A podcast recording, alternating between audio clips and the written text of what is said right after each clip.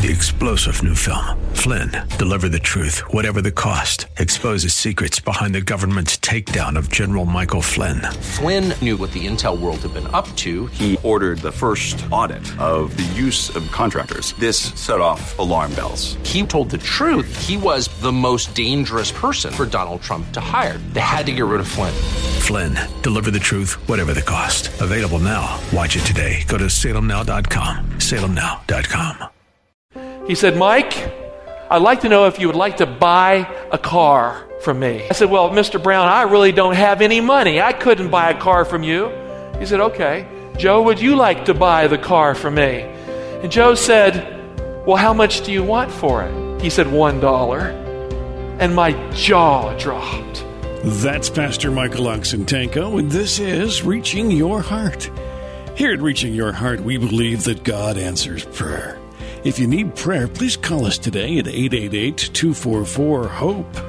That's 888 244 4673.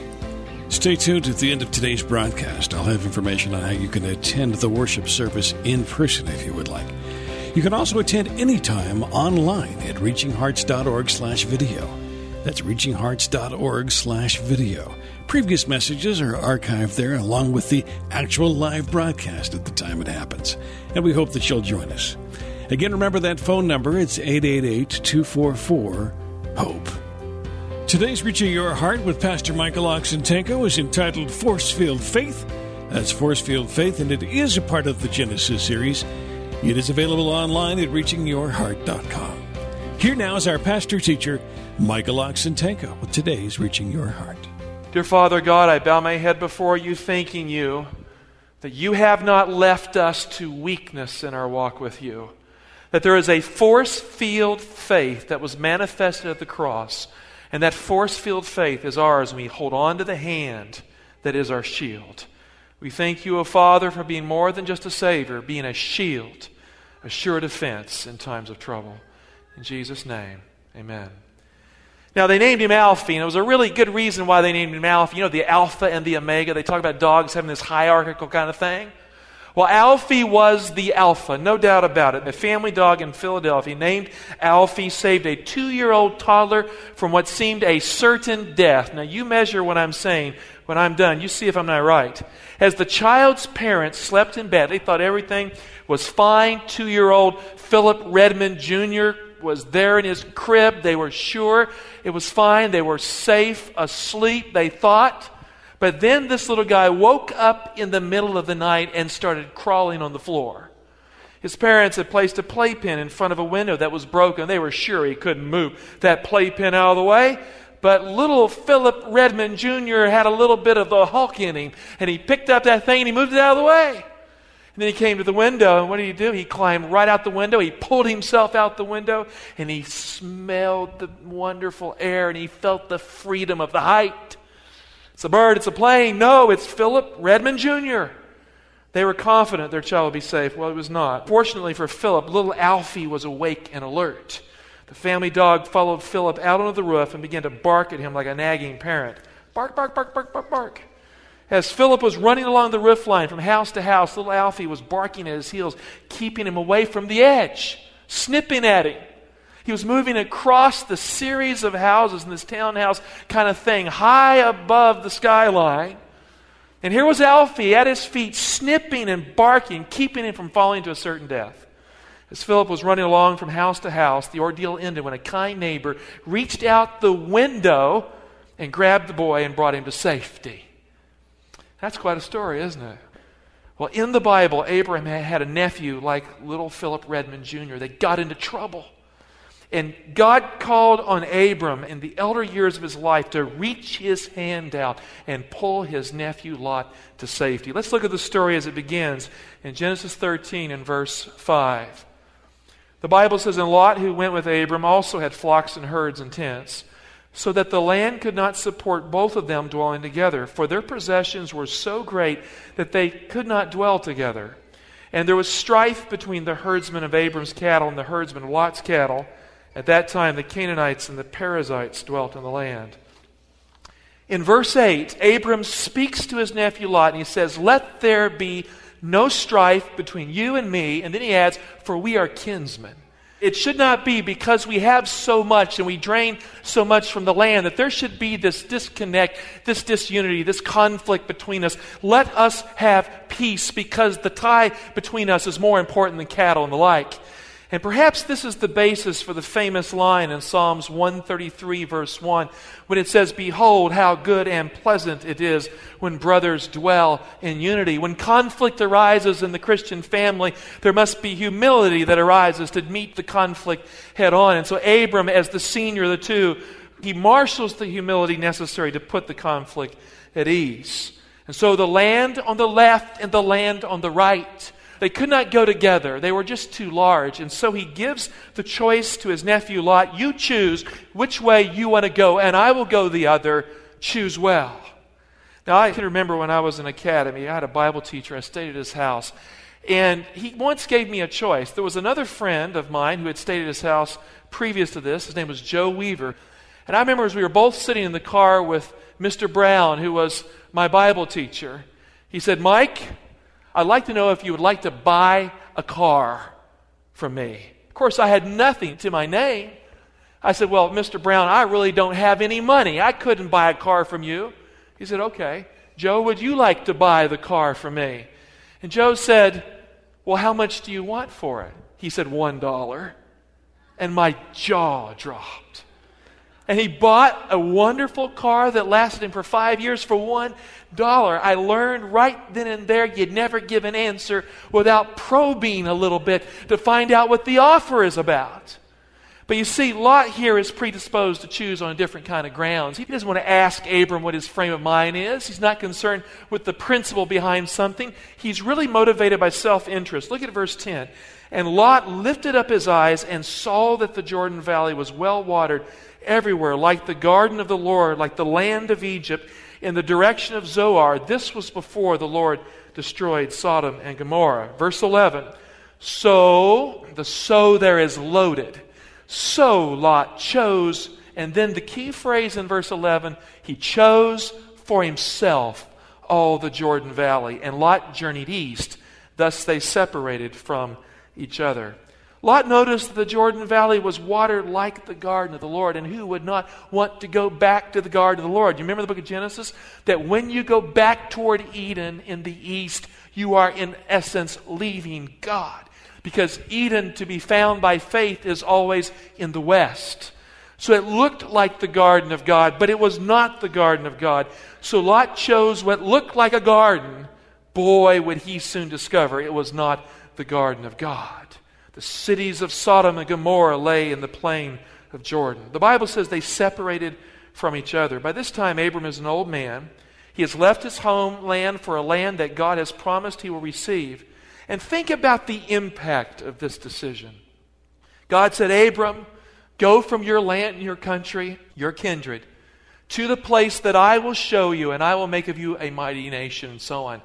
And now here is the place, and here is the best spot in the place that God has led him to. And Lot gets it. He gets the rocky hill country to the west, and it looks like the promise of God is something that is simply slipping through his fingers, and he can never get a handle on it.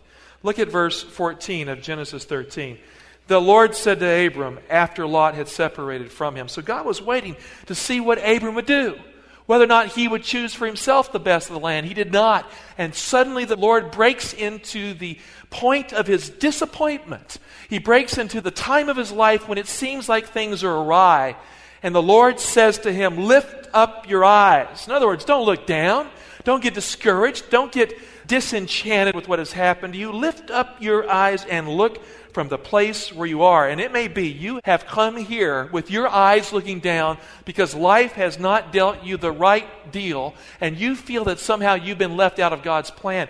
And God's message to you is the same as it was to Abram lift up your eyes and look from the place where you are. You see, God is not going to find you in the future. God wants to find you right where you are at, even if you're struggling with disappointments. And he said, Northward and southward, eastward and westward, for all the land which you see, I will give to you and your descendants forever. I will make your descendants as the dust of the earth, so that if one can count the dust of the earth, your descendants also can be counted. Arise, walk through the length and the breadth of the land, for I will give it to you. And that's what the devil did in Job 1. Remember, he came to God and he says, I have been walking to and fro the length and breadth of the land. By so doing, he's saying, It's my land. God is telling Abram, I will make you a king, a sovereign over all that you see in my plan. So Abram moved his tent and came and dwelt by the oaks of Mamre, which are at Hebron, and there he built an altar to the Lord. Now, this is the setting for the first fight in Abram's life, and boy, is it a conflict. Up to this point, Abram has been a passive man. You look in Genesis 12, and he was reluctant to oppose Pharaoh when he seized his wife. He kind of took it in a laid back kind of way. When pushed to controversy with his nephew Lot, he let his nephew have his way in chapter 13. He gave him the best of the land, didn't fight over the land. But the crises of chapter 14 changes everything in Abram's life forever. Let's look at verse 1 in Genesis 14. Genesis 14 1. In the days of Amraphel, king of Shinar, Arioch, king of Ellasar, Chedorlaomer, king of Elam, and Tidal, king of Goyim, Verse 2 These kings made war with Bera, king of Sodom, Birsha, king of Gomorrah, Shinab, king of Admah, Shemeber, king of Zeboim, and the king of Bela, that is Zoar. What a line we have here in the Bible. We have four kings from the north, four kings from the south. Now, the invasion from the north is led by four kings, which represent four dimensions of the land of Babylon, the land of the east, that Abram left behind. And the names of these kings in the Hebrew tongue and in ancient Semitic tongues are very important to understand their character. Let's look at them. The first king claimed to be the wise one. Amraphel, king of Shinar, means sayer of darkness from the two rivers. That sounds kind of neat, doesn't it? Sayer of darkness from the two rivers. The name most likely implies that Amraphel was the wise one who lived in the land of the two rivers, in the land of Babylon. He could find out what is in the darkness, the deep things, and reveal it. So they all looked up to him as the wisest of the four. The second king claimed to be the ferocious one, Arioch, king of Ellasar. Arioch means lion like, and Ellasar means God is a chastener. Of course, it is implied that Arioch is the lion that God uses to defeat evil kings like the kings of Sodom and Gomorrah. He is the righteous right on the move for the cause of God. Number three, the third king claimed to be the fertile one. Kedar Laomer, king of Elam, means a handful of sheaves, the king of eternity. Whatever he does turns to gold. Whatever he does becomes plentiful. He is the one who grows and prospers, fertile in the land. And the fourth king claimed to be the great one, the superior son. Tidal King of Goyim means the great son, the king of the nations. There's almost something messianic in that, isn't there?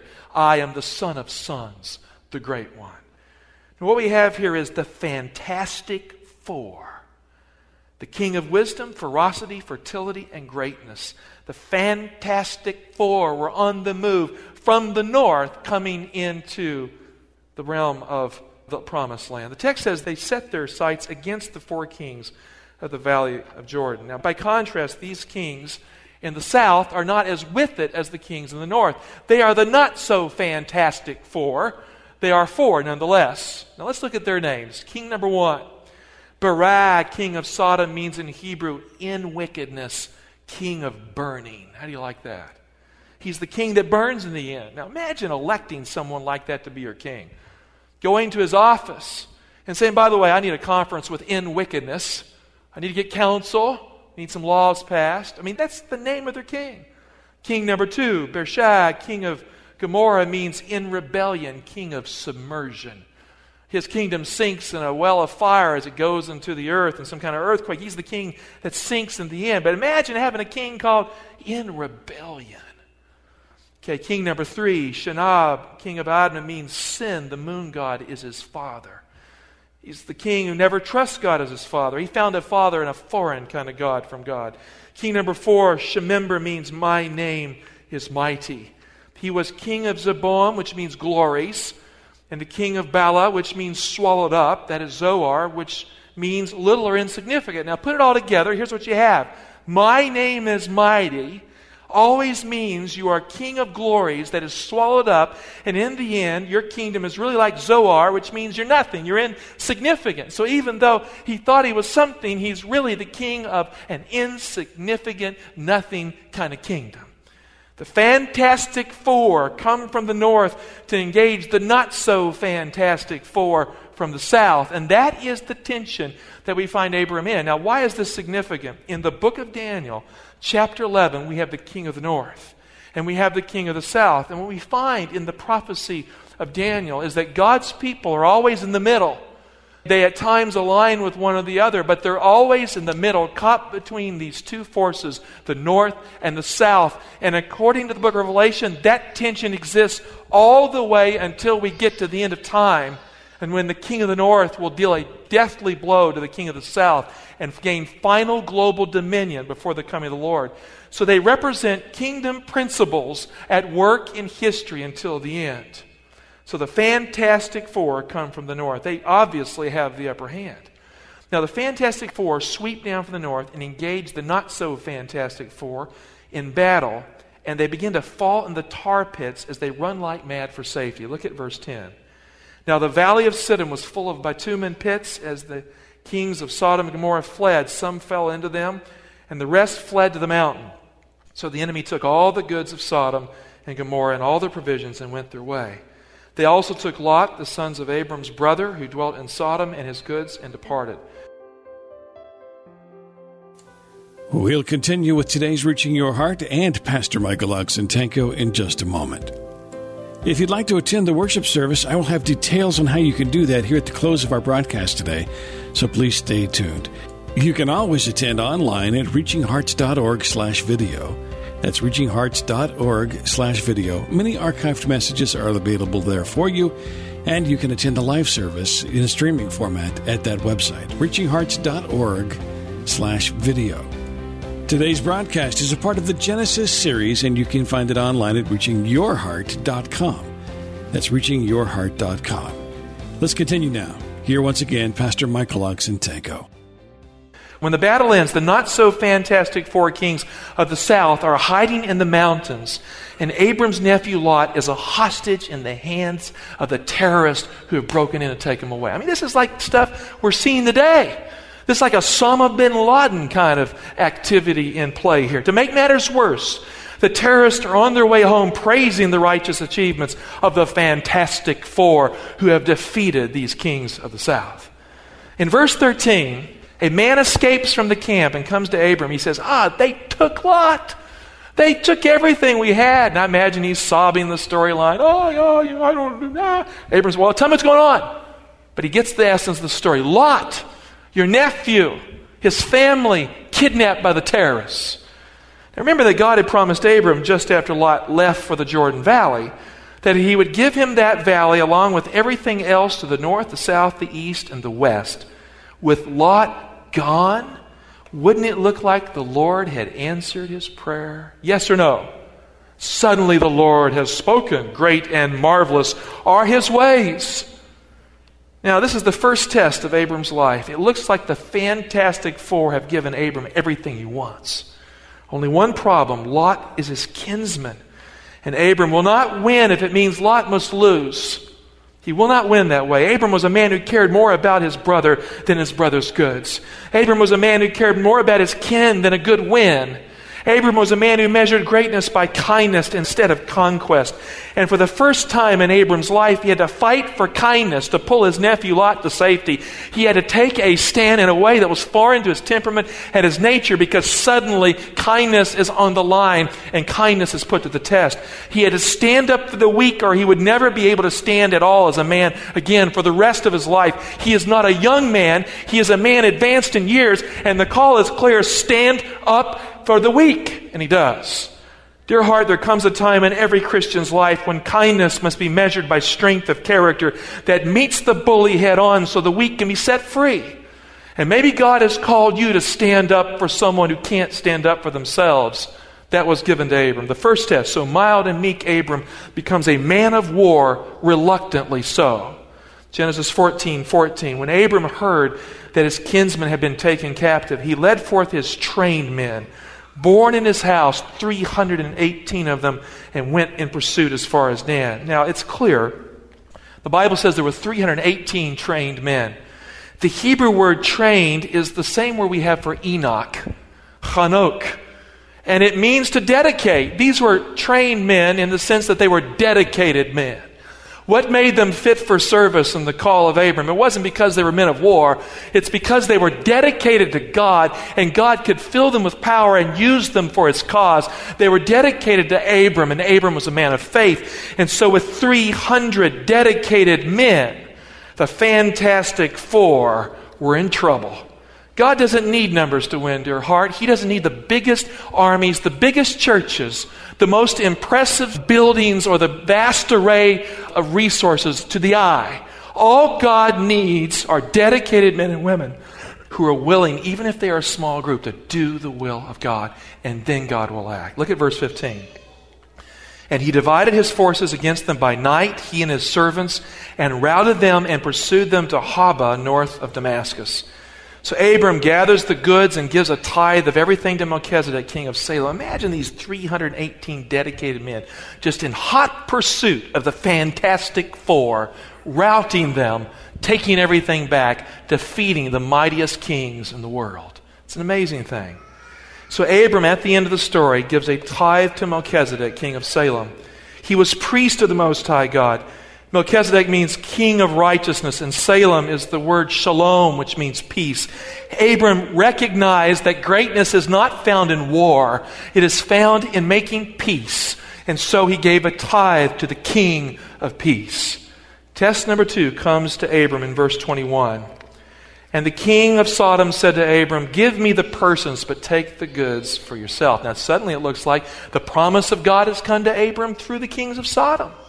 If it's not the king of the north, the kings of the north will do it, the kings of the south will give him the promise. But Abram said to the king of Sodom, I have sworn to the Lord God Most High, maker of heaven and earth, that I would not take a thread or a sandal thong or anything that is yours, lest you should say, I have made Abram rich. I will take nothing but what the young men have eaten and the share of the men who went with me. Let Aner, Eshcol, and Mamre take their share. He's saying to them, listen, I'm not going to be bought off. I didn't do this so I could get wealthy rescuing you. I did this because kindness is more important than conquest because God has called me to take a stand for the underdog. And even though you're a rotten kind of guys, you're the underdog and I stood up for you. With the victory behind him, Abram realizes that the truth about God is on trial here. What kind of witness will he give for God to these evil, wicked kings of the south? Will he show that it was for his own reasons he did this, or will he show that he serves a God who is worth following regardless of the outcome? Abram doesn't need the goodies of Sodom, the loot of the Fantastic Four, or anything else to be important and significant in God's plan. Abram followed God because God is worth following.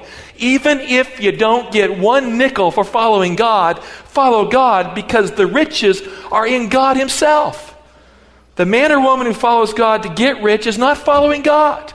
You know, these prosperity preachers that get on the television set and tell the people of this country that if they're a Christian, they're going to suddenly do well. They are a denial of the martyrs of the last 2,000 years who lost everything and found the riches of God by faith, burning at the stake, or on the run in a dungeon, or hiding in some forest they just simply don't fit into the prosperity preaching of our time. And dear heart, God may be calling you at the end of time to have a fate like theirs. Riches is found in God and in relationship with Jesus Christ, not in some rich outcome that you've been able to manipulate through your faith. And so he gave up the loot because kindness is more important than conquest. As the thrill of victory wears off, Abram begins to think about what he's just done. What he has just done was dangerous. But now he realizes that he's a political target. Up to this point, he's been a man of peace. But now he has become a man of war. Yes, for the underdog, but nonetheless a man of war.